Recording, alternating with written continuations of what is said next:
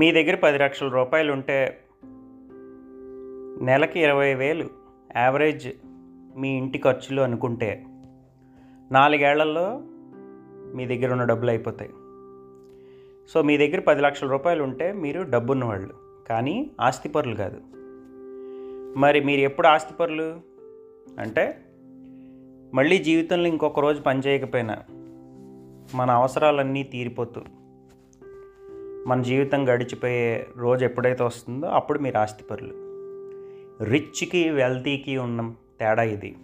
కానీ వెల్తీ అంటే చాలా అపోహలు ఉన్నాయి.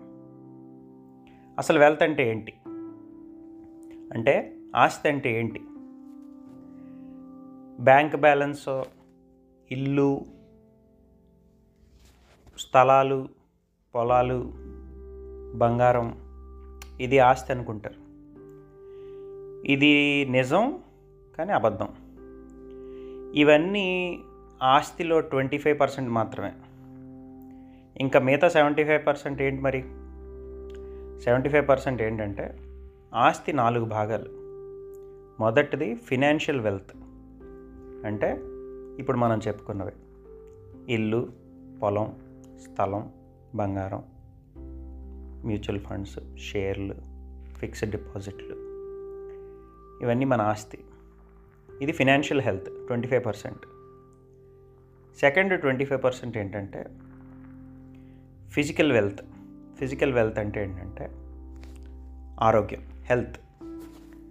మనం దగ్గర ఎంత డబ్బున్నా మనకు ఆరోగ్యం లేకపోతే ఇదర డబ్బంతా డాక్టర్లు ఖర్చు అయిపోతుంది, లేదా మనం అంత కష్టపడి సంపాదించి కూడబెట్టిన ఆస్తి యొక్క ఫలం అనుభవించకుండానే మనం వేరే వాళ్ళకి అప్పచెప్పి వెళ్ళిపోతాం. సో నెక్స్ట్ 25% ఏంటంటే ఫిజికల్ హెల్త్.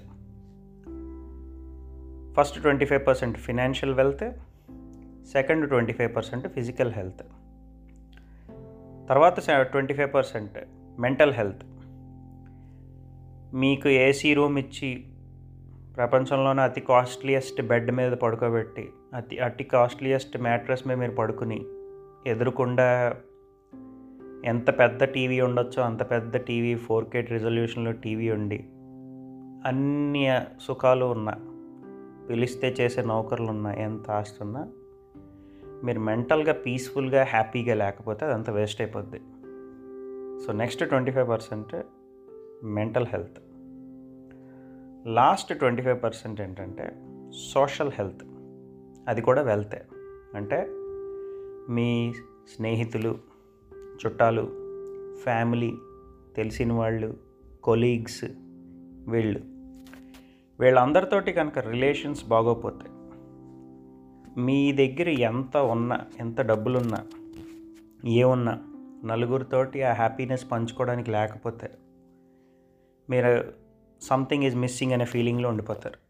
ఆ సంథింగ్ ఈజ్ మిస్సింగ్ అనే ఫీలింగ్లో ఉండిపోకూడదన్న రెండు. ఒక్కోసారి ఎంత డబ్బులున్నా కూడా చాలాసార్లు మనం చూస్తూ ఉంటాం, ప్రకృతి వైపరీత్యాలు వచ్చినప్పుడు కానీ, జీవితాల్లో కష్టాలు వచ్చినప్పుడు కానీ, ఏం వచ్చినప్పుడైనా సరే మనం గమనిస్తూ ఉంటాం ఒక్కోసారి డబ్బు రిజాల్వ్ చేయదు. ఒక మనిషి నిలబడాలి, మనిషి సాయం కావాలి. ఆ మనిషి సాయం అప్పటికప్పుడు రమ్మంటే రాదు. మొదటి నుంచే ఒక మొక్క పెంచినట్టు, పిల్లల్ని పెంచినట్టు, రిలేషన్స్ని నీళ్లు పోసి భోజనం పెట్టి అందంగా ఆనందంగా పెంచాలి. అప్పుడు సోషల్ హెల్త్ వస్తుంది. So financial wealth, physical health, mental health, social health, ఈ 4 ఆస్పెక్ట్స్, 4 25% ఉంటేనే మీ దగ్గర వెల్త్ ఉన్నట్టు, అంటే మీరు ఆస్తిపరులు. లేకపోతే డబ్బులు ఒక్కటే సంపాదించుకుంటే మీరు రిచ్ అంతే. రిచ్కి వెల్తీకి ఉన్న తేడా, అంటే డబ్బు ఉన్న వాళ్ళకి ఆస్తిపరులకి ఉన్న తేడా